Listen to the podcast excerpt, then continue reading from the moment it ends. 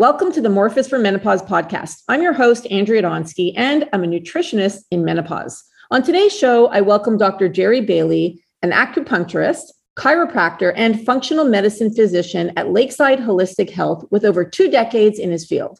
Dr. Bailey is also a prominent expert on men's medicine and leads the world in the emerging science of polyhormonal adrenal testosterone syndrome.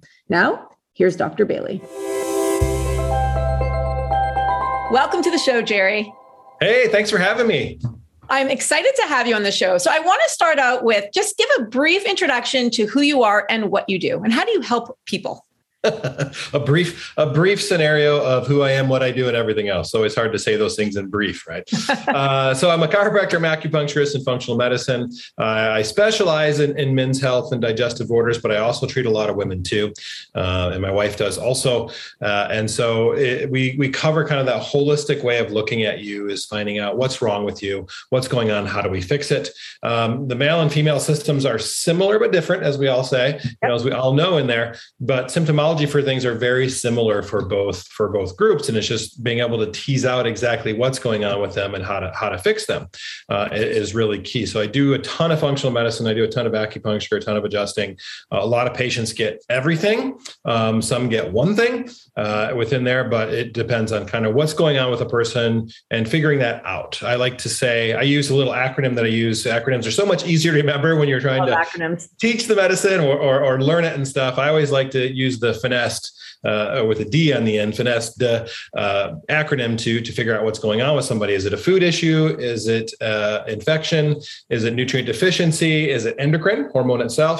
Is it is it uh, stress? Is it structure from the chiropractic perspective or cell perspective? There's something wrong with the structures of the cell. Is it environmental? And then the D itself, is it genetic? Is it the DNA that's actually some issues there that we need to look at and figure out how to. That's correct. brilliant. I love that. That's total, yeah. and I love it because it covers everything. So, I, where I'd like to start is explain what functional medicine is for those who may not be familiar with it, but we you know may have heard the term.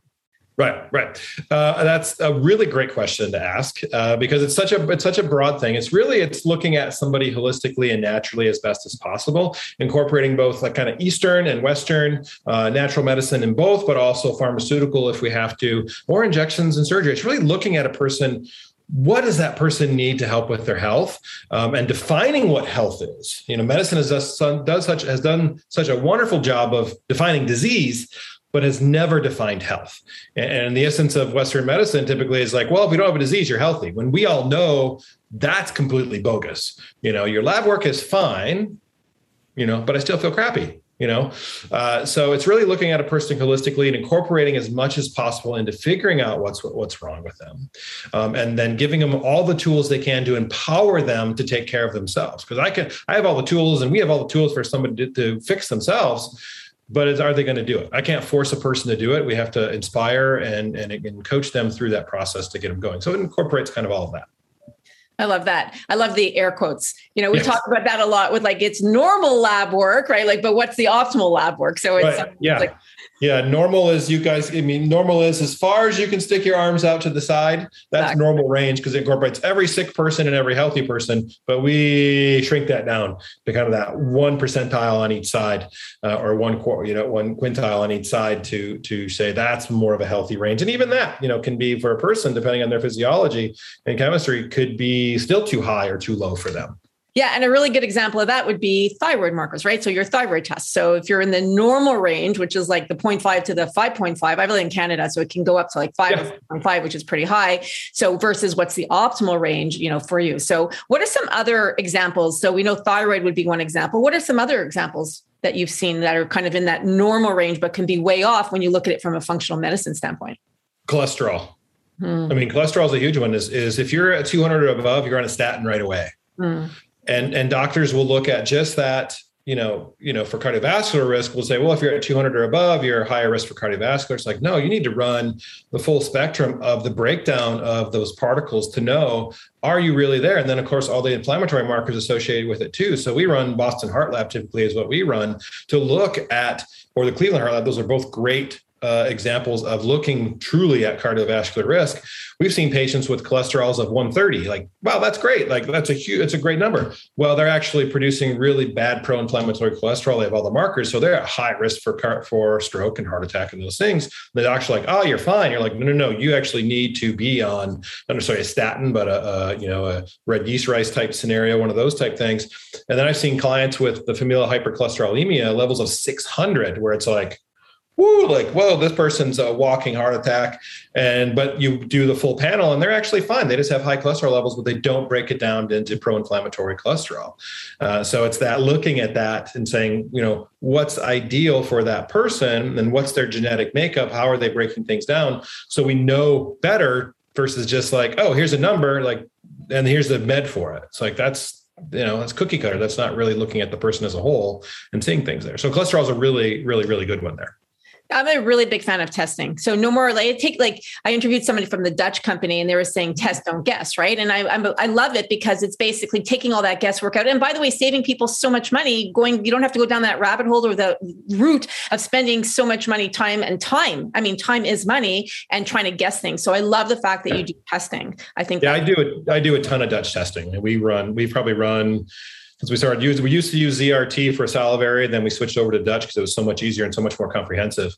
And um, that one, we've since we started, we've probably two to three thousand, four thousand, something like that of those tests. So very oh, familiar, love, love that test. Yeah, it's it's pretty good standard of care for our practice and, and for patients is you know you got to do a dutch test so we know how your how your stress response you know are you have a maladaptive stress syndrome there? It used to be kind of the adrenal insufficiency adrenal fatigue those type things. Well we all know that's not in the literature so we have to use what's there and it's really if you look up maladaptive stress response or syndrome that's in the literature so i use that one a ton. And yeah. so it's like are you not responding correctly? Is there some maladaptation there for your stress response? Where are you at within there? And then what does your reproductive hormones look like as far as the metabolites of those. Because oh. we can look at blood which is still king and queen to know like what's the level but that's a spot check. Like how are you metabolizing that to know like hey for ladies okay we know for menopause for ladies docs typically like here's estrogen here you go. Just go take some estrogen you'll be perfectly fine. Well what if you make pro-inflammatory estrogens? You have a high 16 hydroxy or a 4 hydroxy. What if you have high levels of that? You know you're at risk for more estrogen based cancers you know instead of having the twos. So you know, we run that to know, like, you know what, you're not a candidate for estrogen because you convert to those. Let's work some other pathways to really help benefit you better uh, and make it healthier, so you have less symptoms of hot flashes, have less, have less symptoms across the board of menopause. Yeah, I love that. First of all, Love that because I'm like, I love that you even brought up. It's such a good segue to get into like, the, I, I want to talk about the metabolites because I think that's a really important thing. And, and that, by the way, incorporates your under your finesse, the DNA, which is the genetics, right? So, mm-hmm. how do we genetically break down those estrogen metabolites? So, into the two and to the four and to the 16. Explain what that means a little bit for those. So for those of you who are listening or who are watching here on YouTube, if you're on our podcast or you're here on YouTube, you can check out some other videos. We will put links below uh, to the interview with the Dutch test and to, with the woman from the Dutch test, because we do get into a little bit. Her name is Dr. Debbie Rice. We do get into metabolites, but I would love you to explain what that means. So for those who haven't listened to Dr. Debbie Rice's interview, but they're like, wait a second, my doctor has mentioned HRT to me, or even BHRT, which is bioidentical, or wait, I, you know, I know that I have very low estrogen because I have all of these signs and symptoms of menopause. We know there's over 85 from the research that we've conducted over the last four to four and a half to five years. So, what does it mean for those um, who have, like, what do metabolites mean? So metabolites mean is how do you take that estradiol, the estrone or estriol, and how do you break that down? Do you which ratio do you have it? High twos, fours, or sixteens within there? The fours and the sixteens we don't like as much. We like the twos much more. And then further down, how are you meth, you know, methylating that to get it out of the system there to see are you being able to detoxify that and excrete it out of the system? So when we're looking at that, we're understanding like genetically, what are you predispositioned to do? And we can test that. We can test genetics and see how you're breaking, how you are predisposed to do things but we don't always know are you doing that or not? Because environment is such a huge trigger there of either turning you know, we don't like to say turning on off or turning on or off genes, like to say, you know, facilitating the process, so to say, or inhibiting the process there. Uh, so is it causing issues there with your genetics? And then we can see from that, like, okay, now we know why there's issues there. It's genetic, and then how to correct it from there. So we look at those to say, not just like, here's your estradiol level, which is the main one to know, but how are you getting it broke down? Because it's great to see, like if we are on hormone, we want to see with with the blood work, are you at a, the right correct level there? You know, within that range there, and then from there, well, that's great. But what if again, are you breaking it down poorly, and now you're creating more? You've now just put yourself in a higher risk factors for estrogen based cancers you know? So then we look at those breakdowns and go where are you sitting at and how are you metabolizing it? So what are you doing? How does your body work there? And if we're seeing not only that but seeing some issues with other issues going on we can see that maybe it's a liver issue overall and we just have to do some liver support and not really worry about other stuff to help you metabolize better yeah. And one of the things that's important to note, and you mentioned, I'm just going to kind of summarize it for a minute. So there are three types of, for, for those of you who are listening, there are three types of, uh, uh, main three types of estrogen, and they break down and they have metabolites that they break into, break down into. And there's the two, there's the four, and the 16. And that's basically mainly estradiol, correct? That breaks down. Okay. So the two is the one that we'll call, just for the sake of this, of simplicity, it's the better or the best form of estrogen. And then there's also four and 16. 16 is the medium range, but four is really not the good one. Now, actually, when I did my genetics, I found out that I produce mostly when I when my estrogen breaks down, it mostly breaks down into the four and to Ooh. the 16. Yeah. So I yeah. knew that going into it. So what the Dutch test told me actually was interesting in terms of what's actually happening and then how much of that is in the four 16 versus the two and yep. things that we could do to actually help it. And then the methylation part of it. Okay. Yep. So what I want to do is you you touched upon that. And I think it's fabulous. So for those who are thinking, so the word of advice is, and just so I understand this correctly, is if you're thinking about doing HRT or BHRT, bioidentical hormone therapy, first of all, work with a qualified practitioner that understands the breakdown, the metabolites of these estrogens. That is super important. Do you work with patients virtually? Are there is there a way that people can work with you if they don't? What city are you in? So if people wanted to actually come see you versus working sure. virtually. yeah, I'm in Coeur d'Alene, Idaho, is where where I am. Uh, we have a clinic here. We have a clinic in Spokane and Liberty Lake, Washington, also. So we have two states two states, six licenses between my wife and I. So yeah, we're it's you know a lot of stuff there um, but those are our main stuff and we do work virtually with clients also if it requires like a, per, a person a gal or a guy needs hormone um, we do need to see them in person first in order to do that um, but you know we can find a qualified practitioner that can do those those those uh, hormones for a person usually where they live at also Okay. So now, what if somebody, for example, finds out that they are breaking down their estrogen mainly into 4 or 16? What are some things that you recommend I know that DIM is amazing from bringing the four to the 16. So talk a little bit about DIM and then what are some other things you recommend? Yeah, DIM is great. And it's one of those ones is you know, we like to take big words and make them shorter because it's easier to say all the time. So that's the one I'm just like, we just call it DIM. There's like diindol methane, blah, blah, blah. Diindol methane or something. yeah. Something just like, we just call it DIM, make it easy from that, make it easy for us. Uh, because so many other, so many other big words we have to say all the time too. So that one I like because it's going to convert you over to the twos. It's also going to prevent some aromatization of testosterone to estrogen also. So if a lady has high testosterone, that DIM is going to help stop that. Um, you can go higher with ladies, 200 milligrams and above with DIM. You just have to find find the sweet spot for them. For men, though, you don't want to go above 100. And that's something I learned many years ago because 100 is kind of that sweet spot for guys. If we get above that, it actually increases estrogen production.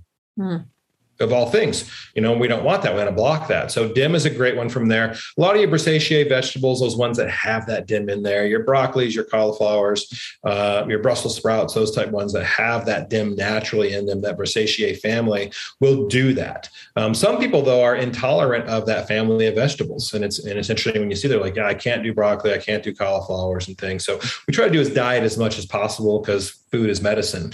Um, so we try to do that as much as possible. But if we don't see it, then we do add the dim in for them. But those are kind of, I mean, true, that's one of the main ones we use yeah. um, for that conversion through there. You mentioned yeah. before methylation. So for the people who aren't familiar with the term methylation, can you explain what it is and why it's so crucial, especially when it comes to perimenopause and menopause and breaking down those estrogen metabolites even further? So what does that mean? Yeah, methylation is a last is a last step of detoxification with with typically within the, the liver itself, and it's when we get a methyl donor to the products where the body can then completely detoxifies it and kicks it out of the system at that point. Um, there is it's methylation has been a big topic for many many years now, and it's kind of like everybody's got methylation issues. You have to do your genetic testing to make sure you're you know have the methyl issues and stuff. We don't get too wound up in the genetic testing itself because I've seen clients that have both uh, of the variants there, and they don't have a single issue with methylation. And you would, from the research, you go like, if they have both variants, they're really poor methylators. They need a lot of methylation. No, I've seen those with with with both copies of the genes that should be on you know a ton of methylated supplements, and they they don't need them. They do fine. So it's that you know genes genetics load the weapon and environment pulls the trigger. So it's looking at both those processes there. So that last little step of methylation is there. Some people need it, some people don't. We want to look at the te- the tests themselves as far as looking at you know the uh, Dutch test itself, we want to look at homocysteine and some other markers to go. Do you need additional meth- methyl donors in that process? Because we don't necessarily just want to rely on the genetics itself. Just because you have the gene doesn't mean you have a problem. And just because you don't have a gene doesn't mean you have a problem. I've seen plenty of clients because the research shows less than 20% actually have issues with methylation with the genetic with, with it itself. Truly, that's what the research is showing. Oh, wow, less than 20%. Less than 20%. And some even say less than 10% is the issue. And so 80% of the population doesn't necessarily have a genetic issue associated with it. But I think as functional medicine practitioners, we get that 20%. So we assume like every single person we see and every person out there has methylation issues, you know? I thought it was like 50% of the population can't methylate. Yeah, no, it's significantly less. One of the last talks I did um, um, when the research on it, yeah, I was, is, is I'm trying to remember, it was less than 20% actually have an issue that has a mild issue with it, and those that have a major issue, it was significantly less. It was way less than that. Um, I think it's around five percent actually have a really severe issue with methylation there. So again, genetics tell us something, but what does the physiology do? So that's what we want to do is look at the testing to know: Do you need methylated forms of vitamins? Are you an over methylator? So if we give you methylated forms, you get worse in mm-hmm. that process. So one way to test for that is just doing a simple dose of SAMe uh, S-adenosine methionine. Do that overnight and see how you feel. If it keeps mm-hmm. you up and you're awake, you probably don't want to have methylated products in your diet. Interesting. In your supplements in terms of methylation itself so let's say for example so the phase one phase two detoxification of the liver and you know your phase one is good but by the time you get to that phase two let's say for those that 20% or less that you're talking about that needs the help to get their methylation going do you think that maybe part of the reason why people don't have as much as a problem as much problem as we think they do or you know like you said if they have two genetic variants and that they are like if you look at them on paper they're like no they shouldn't be methylated properly but they actually are do you think that has to do with diet and lifestyle? I believe so. Yeah, I think I think they usually those will be ones that are already eating pretty well, get making sure they're getting in levels and they're they're not having an issue with it. That's the I mean, key is overall is you know we can we can supplement and we can medicate we can do all this stuff but we're not going to out supplement or out medicate a bad diet and lifestyle mm, uh, well said absolutely that, that is such the key is no yeah. matter what i do in office or any other practitioner does is if you don't do the work you're not getting anywhere you're, you're still stuck at step one. You got to do the work to work on diet and clean that up. And and we're just seeing it across the board. The more there was a research study that came out, um, I think it was a little bit a few months ago, maybe last year, that the standard American diet, North American diet, the kids now 67% of their diet is is is highly processed. Wow, that's that's crazy. And that you know two thirds of their diet is highly processed foods. That additional third that's left a majority of that it was saying 60% of that was still processed foods. So we're getting literally maybe 10% and i can see you can see that when you go out and watch people eat and everything else is 10% of the diet is a vegetable is a fruit maybe um, yeah. is a good lean meat within there. 90% of their diet is garbage. And we're seeing that effects that that's for you know for the last 100 plus years we're seeing that effect in our kids. We're seeing increased fertility infertility in, in kids and, and young adults. We're seeing increased obesity. We're seeing increased insulin resistance. We're seeing decreased sex drive in those kids and those young adults. And our also in our population pardon? Behavior. Plays a behavioral issues there also. And we're seeing it in that generation that's the fertile generation right now too that 35 to 40ish too, we're seeing massive amounts of infertility. We're seeing massive amounts of hormonal switches in there. We're seeing menopause starting earlier. We're seeing the perimenopause start earlier. We're seeing it in people in their ladies in their 20s. We're seeing guys in their 20s too. Uh, and just this pandemic, and it's all environmental related, not just foods, but the environment, the stuff we're exposed to. You know, I was just at a seminar this weekend and, and didn't even, you know, you, you think about stuff and, you, and then you forget it and then you hear it again and then you hear it a little differently. So the thermal paper that you get from the registers from every nearly every store, yeah, that's loaded with BPA, yeah. bisphenol A, which is a potent endocrine disruptor. So, Now with the pandemic we've been in for a year and a half, two years now, all of the hand sanitizers that we use increases the absorption of BPA in our hands. So as soon as we get that paper from the from the cashier and we touch it, we've now just increased the absorption. So we're seeing this massive influx of BPA into our system from that from that little thing of using hand sanitizer to there. Yeah. So it's little stuff like that that we're exposed to. It's creating this havoc and the number of endocrine disrupting chemicals out there that are that are chemicals in the environment that we're exposed to, that our parents were exposed to, that our grandparents weren't exposed to typically, has exponentially grown. Then is now causing major is now one of the major issues we're seeing that's causing this too. Yeah, and that is so well said. And it's so true. I mean, add pesticides on top of it, add everything else that's out there, like you're saying, dry cleaning. I mean, although many of us aren't doing that as much anymore if we're working from home, or but there's right, other, yeah. so many chemicals in our makeup and our personal care product. I mean, you're talking there, it, we are inundated with chemicals that are flooding our endocrine system and causing harm to our bodies and causing all of these imbalances. So I'm happy that you brought it up because it is so true. So yeah. being mindful of that when you are at the grocery store, if you can, ask for an e-receipt or ask, you know, or use. And I'm also not a big fan of using those chemical sanitizers. I always tell like even my kids at school, I'm like, here, take this natural version, use this. Like there are natural options that are made with the ingredients that don't have those chemicals. And many of them, like Health Canada, I live in Canada, and Health Canada during the pandemic recalled one of their hand san- some of the hand sanitizers because there were some heavy chemicals in it. So like just being mindful, like there are different ways that we could still get what you need, what you want to achieve with it, but just using a less harsh form or less less chemically informed. Right, right, exactly. Yeah, and I even say just use essential oils. Oh, I love essential those, oils. Those yeah. have been really good to use to to help clean and, and sterilize. There's some good research on those also. Is just use the simple stuff that that that works within there to to protect yourself and not cause increased harm. But yeah, e-receipts. You know, don't get a receipt uh, unless you're worried about you know just keep it you know keep and you feel bad for the cashiers you know eh, because they're and, and, and they're just exposed to it constantly you know? Yeah and you see a lot of them wearing gloves now so when i see it i'm like oh good wear gloves. Like we're i mean you know depending what you're doing but it is true i, I do agree. Yeah. yep exactly exactly. Jerry let's pivot to andropause or male menopause. What are some of the major complaints you hear from your patients so yeah, it's it's very similar to what women experience. We'll see, you know, they all of a sudden like can't lose weight. They're, they're getting heavier. Um, they're having decreased muscle. They're just like, I'm not as strong as I used to be. I don't have the energy. I, I feel tired. I feel exhausted. I have brain fog within there.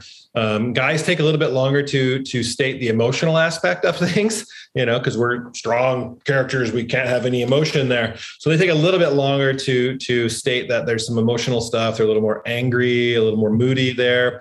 Uh, they'll also say, you know, over time they'll say, you know, I'm having issue. I'm having some erectile dysfunction issues, and I always say to the guys, I say, you know, there's a really good test that you can do to really see potentially why erectile dysfunction is occurring. And I call it simply the look down test. Is if you look down and you can't see your penis, it doesn't want to look at you so it's not gonna it's not gonna go up there through there. And so you know if that's occurring you know that adiposity around the abdomen and everything else is you're just clogging all of the smaller arteries in your body and arterioles and you're not to have good erections you're not to be able to get an erection and you're to feel down overall. So it's very similar to what women experience except for the erectile dysfunction though. Um, but sexual dysfunction occurs within that process for women. Uh, but it's very similar to the symptomology that guys that guy that women have guys have too now, is it similar in the sense that men can have, let's say, if there are X amount of signs, signs and symptoms of andropause, that they only have, let's say, one or two, they could still be going through male menopause, even though they may not have something like erectile dysfunction? Yes, yes. Because guys, guys are in particular don't like to admit things are wrong with them. You know, they're like, I'm fine, everything's good, you know. Yeah. So it's just if it, just one symptom is just like really, you know, just like with women, you know, one symptom means there's probably 30 symptoms they're having. Mm. and they just don't they just don't understand the words. There's only so many words that we use for like you said earlier i think it was like 90 symptoms you had said. yeah way over like it's over at this point. We've yeah, there's only so many symptoms a body can have really is what there's only so excuse me there's only so many things that are there and those can mean just about anything. So it's able to tease those out and go hey are you experiencing this? Are you experiencing that? You know fatigue or exhaustion or just low drive you know does your performance in life feel crappy? Do you have no energy? Does it drive the things you want to do? You just don't have it anymore? Do you feel super fatigued you know i had one guy recently nice young guy um, uh, mid 40s retired retired police officer had a medical retired from from from his job there for a back injury and he's just like, man, Jerry, he's at my gym. He's like, I just, I don't feel good. Like, I have no energy to work out, and, and I should. I'm in my 40s. Like, I just feel nothing. So he, he started doing some um, uh, androgen, some SARMs, some select androgen receptor modulators on his own. Uh, and he started feeling a little bit better. So we did some testing, and his, and his testosterone was in the 200s, super low. I mean, he should be in the 650s to 700s on the US scale. I'm not sure what it is for Canada for that one. Um, so he should be like three to four times higher than what he is. So I said, well, let's do some more herbal stuff. Let's try and see how you respond with it.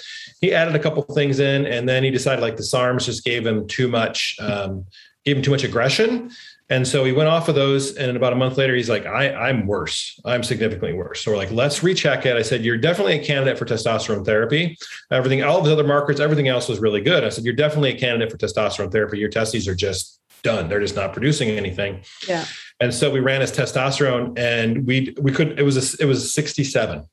I've never seen a testosterone at 67. He should be at 10 times that at 670 essentially. Wow. And I was like, well, no wonder why you got nothing. So immediately we're like, okay, you are a candidate for testosterone therapy, got him on injection therapies. Within he's like, when am I going to feel better? Like, give it two weeks, you're going to feel better. And two weeks, he's like, oh my gosh, I start to feel back to normal now and everything else. So you know, testosterone levels can vary in men. Sometimes we've seen them in the normal ranges and they still feel bad.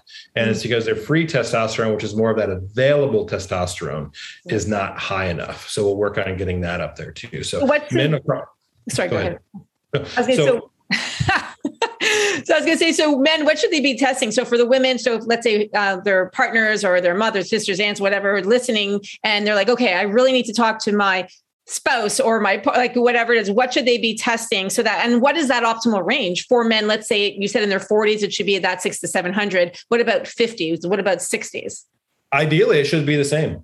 Okay. It should be that we should be able to stay right there. There's no reason why it should decline. There's no reason why it should now an, an 18 year old at 800, you know, we shouldn't necessarily at 70 be at an 18 year old level, but they should still be that 650 to 750 range. And your free testosterone is more of what we want to see there. And that ranges from 18 to 25 is what we typically want to see on the, on the scale we're using down here right now. Again, I'm not sure what it is for Canada there, but about the 18 to 25, I think it's uh, picograms per deciliter. Um, that's the range we want to see for that for guys. And, and, and the, best, more, uh, the best testing method would be would be you said so there's blood, or would the Dutch be the best way to go that route too? Blood. You need blood, blood to know where it's at. We want to know from the Dutch. Are you breaking it down to alpha or beta testosterone? uh, or alpha or alpha or beta testosterone. You know, want the alpha form, which is the more masculine form, uh, versus the beta or gamma. I just totally blanked on that. we want the alpha form for men, the other form we want for women there. And then we want to see are they converting to estrogen? Because a lot of guys have estrogen dominance issues. That aromatase enzyme is kicking like crazy. And we'll test estradiol in the blood to see what it is. We'll also test the metabolites because guys will have the same issue. That 2 4 16 estrogen ratio there is the same for guys. We want high twos, low fours, and 16 because that can stimulate estrogen based cancers in men, breast cancer in men, testicular cancer uh, in that process too, and prostate cancer. That's one of the biggest misnomers. I'm just going to like just totally trick, switch over a different one.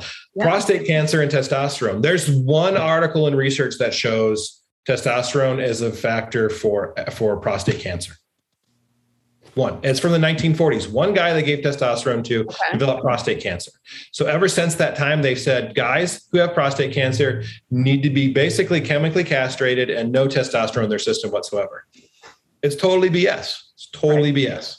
Okay. Uh, and we need to look, and then they're ruining guys' health because of it, because testosterone does not, from the research and stuff that we're seeing, testosterone is not causing an, an, an increasing prostate cancer in men. But get total testosterone, get free testosterone. Those are two. Get a PSA because we want to know if, if the prostate is swollen there. And if you have an elevated PSA, figure out why it's elevated. It's usually because it's something going on with the gut itself. And so you check the gut, leaky gut, you're going to have, if you have leaky gut, whether you're a male or a female, you're going to have leaky something else. You're going to have leaky ovaries. So you get estrogen and progesterone issues in women. You're going to have leaky testes in men and leaky prostate. So we're going to see changes in testosterone levels. We're going to see changes in PSA levels, prostate specific antigen. Um, and we're going to see other membranes neurologically go wrong too. We're going to see cardiovascular go wrong. It's all because of that leaky membrane in the digestive tract. And I've seen it with guys. I had a guy um, not that long ago came in. His his PSA went from normal level, like a two or less, jumped to an eight, like it mm. quadrupled quickly. And they were like, uh, "We need." They're like biopsy, all this stuff. He had a scan, which was good. I said, get a scan first. Don't go right to biopsy. We want to know where a tumor may be. Um, didn't see anything there. I said, okay, let's run. He had some digestive issues. I said, let's run, you know, a, a stool test. Found some dysbiosis. Fixed the dysbiosis. His PSA went from the eight to one. Wow, unbelievable! And they were ready. They were full on ready to go in, just full on everything. And I'm like, whoa, whoa, whoa, whoa, whoa, whoa! This is a sudden change his age group that doesn't necessarily mean prostate cancer what's you know let's do some other scanning to make sure we don't see a tumor in there and, and then that gave us the, the ability to go if there's a tumor in there of some sort or cancer or something else then we know where to do the biopsy at right. Otherwise it's poking holes in the dark hoping you get a, a cell you know? So docs need to stop doing that process and actually do the scans to see where there may be growth and then target it correctly. Otherwise, you could miss it or not get it at all.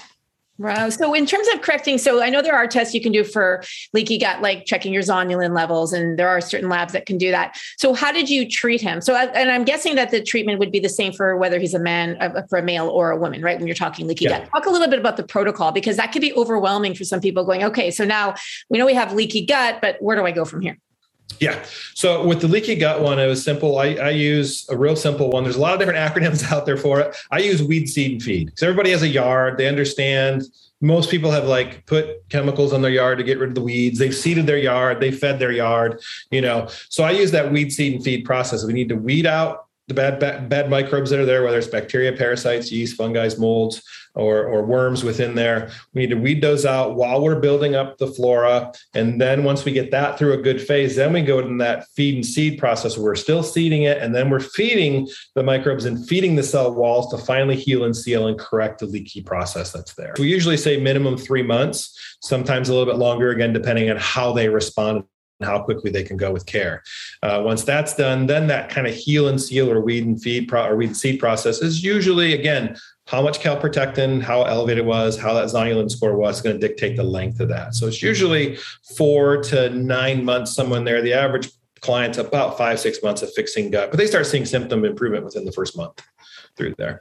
That's the process we that go through. And, and, and, again, removing foods that could be contributing to it. We get a lot of clients that come in and go, I want a food sensitivity test done. I'm like, well, what's going on? You know, and they're like, well, I got all these foods I'm allergic to, and I've got all these issues. And I'm like, okay, you're not allergic to all these foods you have a leaky gut. And you can spend the money on that and realize that okay you're allergic to everything allergic quote unquote to everything or really it's because you got leaky gut so get the stool test done. They got usually have massive leaky gut, massive intestinal infections within there. We treat it, and I say once we get things going, then we can fix you. As you get fixed, then we can bring those foods back in and see how you respond. They usually stop re- responding to ninety plus percent of them. And there's usually some at the end that they do truly have a sensitivity to that they're just like don't eat. You know, and so you know if you if it bugs you, and I've seen on food sensitivity tests where a person um, it was years and years ago and he was like, I want to prove I don't have a gluten allergy because I want to eat at Olive Garden every day,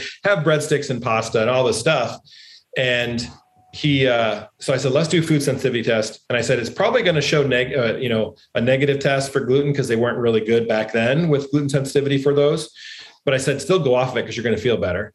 And, and it did, it showed a negative test. And he was like, I'm not allergic to it. I said, well, you know, but he went off the grain and stuff. Took us a while to get the test back. In six weeks, he lost like 30 pounds and was feeling great. And I was off, off his cholesterol meds. I was like, well, there, just stay off of it. He's like, yeah, okay, I agree with you. But it was funny. He came back as highly sensitive to asparagus. Hmm.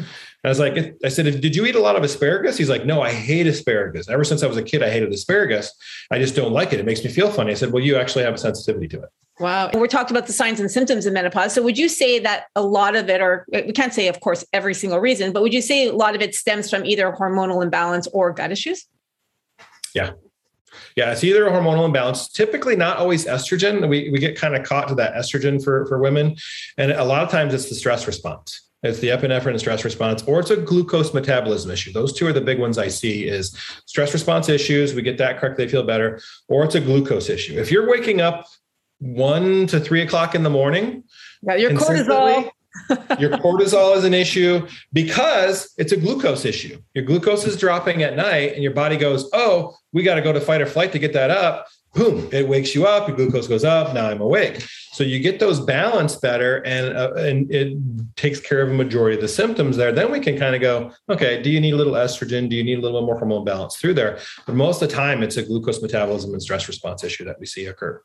I'm obsessed with managing blood sugar. Like I would wear a CGM, a continuous glucose yep. monitor, and I've man like I, have actually been wearing one for almost a year now. And just I always say I'm an N of one because I I'm so passionate about this and understanding how blood sugar affects women in perimenopause and menopause. So yeah. definitely, you know, and, and also the other interesting thing about blood sugar too is if you're waking up, for those of you who are listening, and you're waking up to go to the bathroom many times a night, it could be because of a blood sugar issue as well. Because when our blood sugar goes, when it rises, it actually is causing us to go to the bathroom to in, in order to help us clear and regulate it. So interesting. Exactly. So in the interest of time, I have one, I want one more talk, topic I want to cover before we go, which, and you've alluded to it a couple of times. You've talked about, you know, stress response. So mm-hmm. we're talking about, you know, I want to, I want to get into what does that mean? I want to talk about cortisol levels and how does that affect us, especially as we're in perimenopause and menopause, whether it's women or men.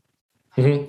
So the stress response itself is anytime we get a stressor, that fight or flight happens. So we immediately get we immediately get the epinephrine, which is in and out. That's that's like boom and done. That's how quick it is. It's a, it's an immediate response from the nervous system. It's the only spot in the nervous system that has a direct uh, connection to the blood supply because we need that in and out as fastly as possible. So that's like boom, 0.8 milliseconds, we have that going. Within, I think it's 0.2 milliseconds to 0.6 milliseconds after we get that epinephrine, cortisol then kicks up from the adrenals. And cortisol is designed to support that stress response, support the immune function during there so our body can continue to fight or flight and fight off infection if we get an infection in that process. So that's the response. We get it and it's supposed to go away. We get it and it's supposed to go away. Unfortunately, in today's society, we have this chronic, really unpredictable stress. I call it, and if you look at the research too, it's there, there. It's called chronic unpredictable stress. So it's CUS. and then we have a maladaptive stress response that comes after it. So I call it Cusmas. It's like the unfun Christmas, but it's Cusmas through there. So when we when we see that is this all this unpredictable stress that we have because and in the environment itself, it's just we get a stressor, we're done. But in today's society, like I was saying, we have so much chronic, and it's the thought of the stressor, the thought of the thing occurring is more stressful to the system because we have chronic stimuli there that's constantly going and going and going, that's feeding that process that's causing the issues. So we don't get the stressor and we're done. Like our grandparents got the stressor, they were done, they went back to life. We get like, oh my gosh, I got this bill to pay, I got this to do, I got to pick up the kids, I got to go over here. My husband's driving me crazy because he's not doing what I'm asking him to do. He's got the honeydew list he's not doing. You know, we have this chronic this stimuli to our system that's causing that to happen. Over time, that cortisol elevates and the metabolites on uh, the Dutch test go up too. Then what happens? Is the metabolites stay high, then they drop down because the cortisol is trying is going to is starting to drop there. And so then they start holding and going lower to try to keep that cortisol up even more in the system. And eventually it just kind of just fails. And now it's not a, a um, you know, Cushing's or Addison's type disease where it's too much or too low because the adrenals are actually done or they're overproducing or there's a tumor there. It's just a maladaptive stress response. So we see that occur in there and we have to balance it out. And, and, and unfortunately, if you don't look for it, you're not going to find it. And, and docs will run just a morning cortisol in the blood, which will catch that morning peak. But most people are totally normal first thing in the, excuse me, quote unquote totally normal first thing in the morning but it's the curve throughout the day that we want to see that happens through there. Um, so that's one of the big ones is that one just just causes so many problems in people and wreaks havoc throughout the system. If we're overly stressed and we're worried about so much our reproductive hormones then start shifting over there because our body is not long, not in rest, digest, and reproduce. It's in stressed out. So then we see the fertility issues come up. We see more hormonal imbalances come up. We see the perimenopause, menopause issues come up. The male menopause, andropause, fat syndrome, all those things come up in the body that occurs there. So, what are some things that we could do? So, for example, most of us, like you're saying, are under that chronic stress. So, if we're waking up between that 2 and 4 a.m. timeline, and we know that cortisol is probably the reason for it, you know, spiking at that time, or it could be, like you said, blood sugar issues, what are some things that we could do to help I guess it's more the word wouldn't be so much lower cortisol as much as regulate cortisol. Regulate cortisol, yeah. And looking at those nighttime ones, phosphatidylserine is a really great supplement to take at night um, to help balance those cortisols. That's a, that's a phenomenal one. I really like another one from um, Designs for Health called Calm, and that calms those catecholamines, those stress response hormones, down significantly, helps people sleep. Uh, making sure you're getting sleep, so using melatonin at night. Also, um, if you're below 20 on a Dutch test, you're deficient, and you need melatonin through there. Uh, so helping that to get rest and get recovery is really beneficial and making sure having some food at night to balance the glucose levels out so we're not seeing that drop and then cortisol response occurring in there. Um, those are some real simple things for people to do. Not using our phones at night, getting away from the screens, getting away from the computer screens at night, um, at least two hours before bed, or at least using the blue blocker glasses to block that blue light from coming in will help regulate that cortisol response even more so. Um, getting outside more, getting in nature, going barefoot in grass, doing, um, and I always pronounce it wrong, Shinrin Yaku, Raku, a Japanese forest yeah. bathing. Yeah, yeah. love that one. Love that for people to get outdoors, get nature from in nature, absorbing the the positive chemicals from there, um, getting a good diet. Just keeping it simple and not stressing about it is is really essential to balance it. Because if we get worried about doing all these things, then we just recreate the problem there. Yeah, and so going to bed at the same time every night, making sure that you're consistent. That's another thing. Our adrenal glands love consistency, right? So yep, yep. Dark room, less light in the room, the better. Um, dark curtains, the dark curtains, the light blocking curtains to make sure no light is coming coming in. Where my bed sits, where my wife and I bed sit, I face a window, and there's just enough little teeniest crack that the neighbors across the way's back porch light shines through it, and that little bit of light is enough to annoy the life out of me. So I have to actually have a, a black piece of paper in the corner of our window that blocks that light from coming in. It's just enough, I get it. It's just enough to hit my eyes to get through my eyelids to cause it. And they're not that. I mean, they're they're 75 yards away yeah. uh, from us, but it's still enough to hit in there and irritate me. So darkness is essential to make sure we're getting good sleep and good rest um, um, and not stimuli to our system there. And that's why I love sleep masks because they work really well in terms of getting those lights out, or like taking your safety pins and putting put in your curtains. I'm just kidding. Yeah, yeah, it yeah. works, but you know, paint your, paint your windows black. You know, it'll, it'll all be good there. I have tried to use masks before, but I don't like that band around my head. Uh, yeah, I hear you. So yeah. I'm a big fan of melatonin too. And a lot of people, I know prior to menopause, you know, some people complain about it making them really groggy, but I find as we get into perimenopause and menopause that melatonin is really crucial for helping us get into that REM sleep quicker. And melatonin, again, you can do up to 20 milligrams of melatonin. Uh, we've seen that work for people. It actually helps. It actually works as an antiviral at that point also. Yeah. Um, some of the research shows that too, is, is a higher dose of melatonin can help there. Um, but usually three to six milligrams is the is usually works for most people. Again, start with three, see how you feel. You can work up to six. You make bring up a good point is that and, and this is something that I've learned a lot over the last few several years is that not everything is for everybody. So, you know, if some people say, oh, this has helped me, and then people are like, well, it doesn't work for me, not mm-hmm. everything is going to be suitable for everybody. So that's the key is trying it, starting out slowly, like you said, follow the directions on the bottle. You can work your way up if you need more on certain mm-hmm. things, right? More is not necessarily better. And I think we right. need to understand that, especially when it comes to supplements, is more is not necessarily better. We need to look at what the research says. What were the human, what were the clinical studies done on what dosage? And that's mm-hmm. really what I think is an important point to mention. So um, I'm glad that you even brought that up because even though you're an outlier, it literally is everybody's different, right? And not everything's yeah. going to work for everybody. Everybody's an N of one that comes into the office, and I tell them that they're like, "Well, what, what's the time frame that this like?" Because we're so used to hearing time frames, like, "Oh, this is six to eight weeks. This is this time." I'm like, "Listen, you've been dealing with this for years. We're not going to fix it overnight. It's going to take time, and, and digestive things are going to take time. The worse it is, the longer it takes. But we're going to see improvement through that time. If we don't see improvement, then what are we missing? And like you said earlier, which I've used for 20 years, is test, don't guess. You know, we used to have to guess on stuff, and luckily, in the last 15 years in, in my clinical practice is we've had more and more testing and more and more advanced testing to be able to do things. So that way we don't have to guess anymore. We don't have to waste time and all this money. We can literally like, here's the test, do it. Here's the results. Here's what we're going to come up, and here's what we're going to fix you. You're going to fix yourself with these tools through there. I love supplementation. We use a lot of supplements in our office. It's again, we're not going to out supplement or out drug a diet and a lifestyle. So work on those things. And sometimes clients are like, man, I got so many supplements. And I'm like, well, that's because you're not working on your diet. You're not working on the things you need to do to correct it. If mm-hmm. if that's what you want, fine. You know, I'm okay with medications. I'm okay with supplements. I'm okay with surgeries if we need to. But it's like, what's the best scenario for you to use? And what are you willing to do to take control of your health and take control of your life so you're in charge?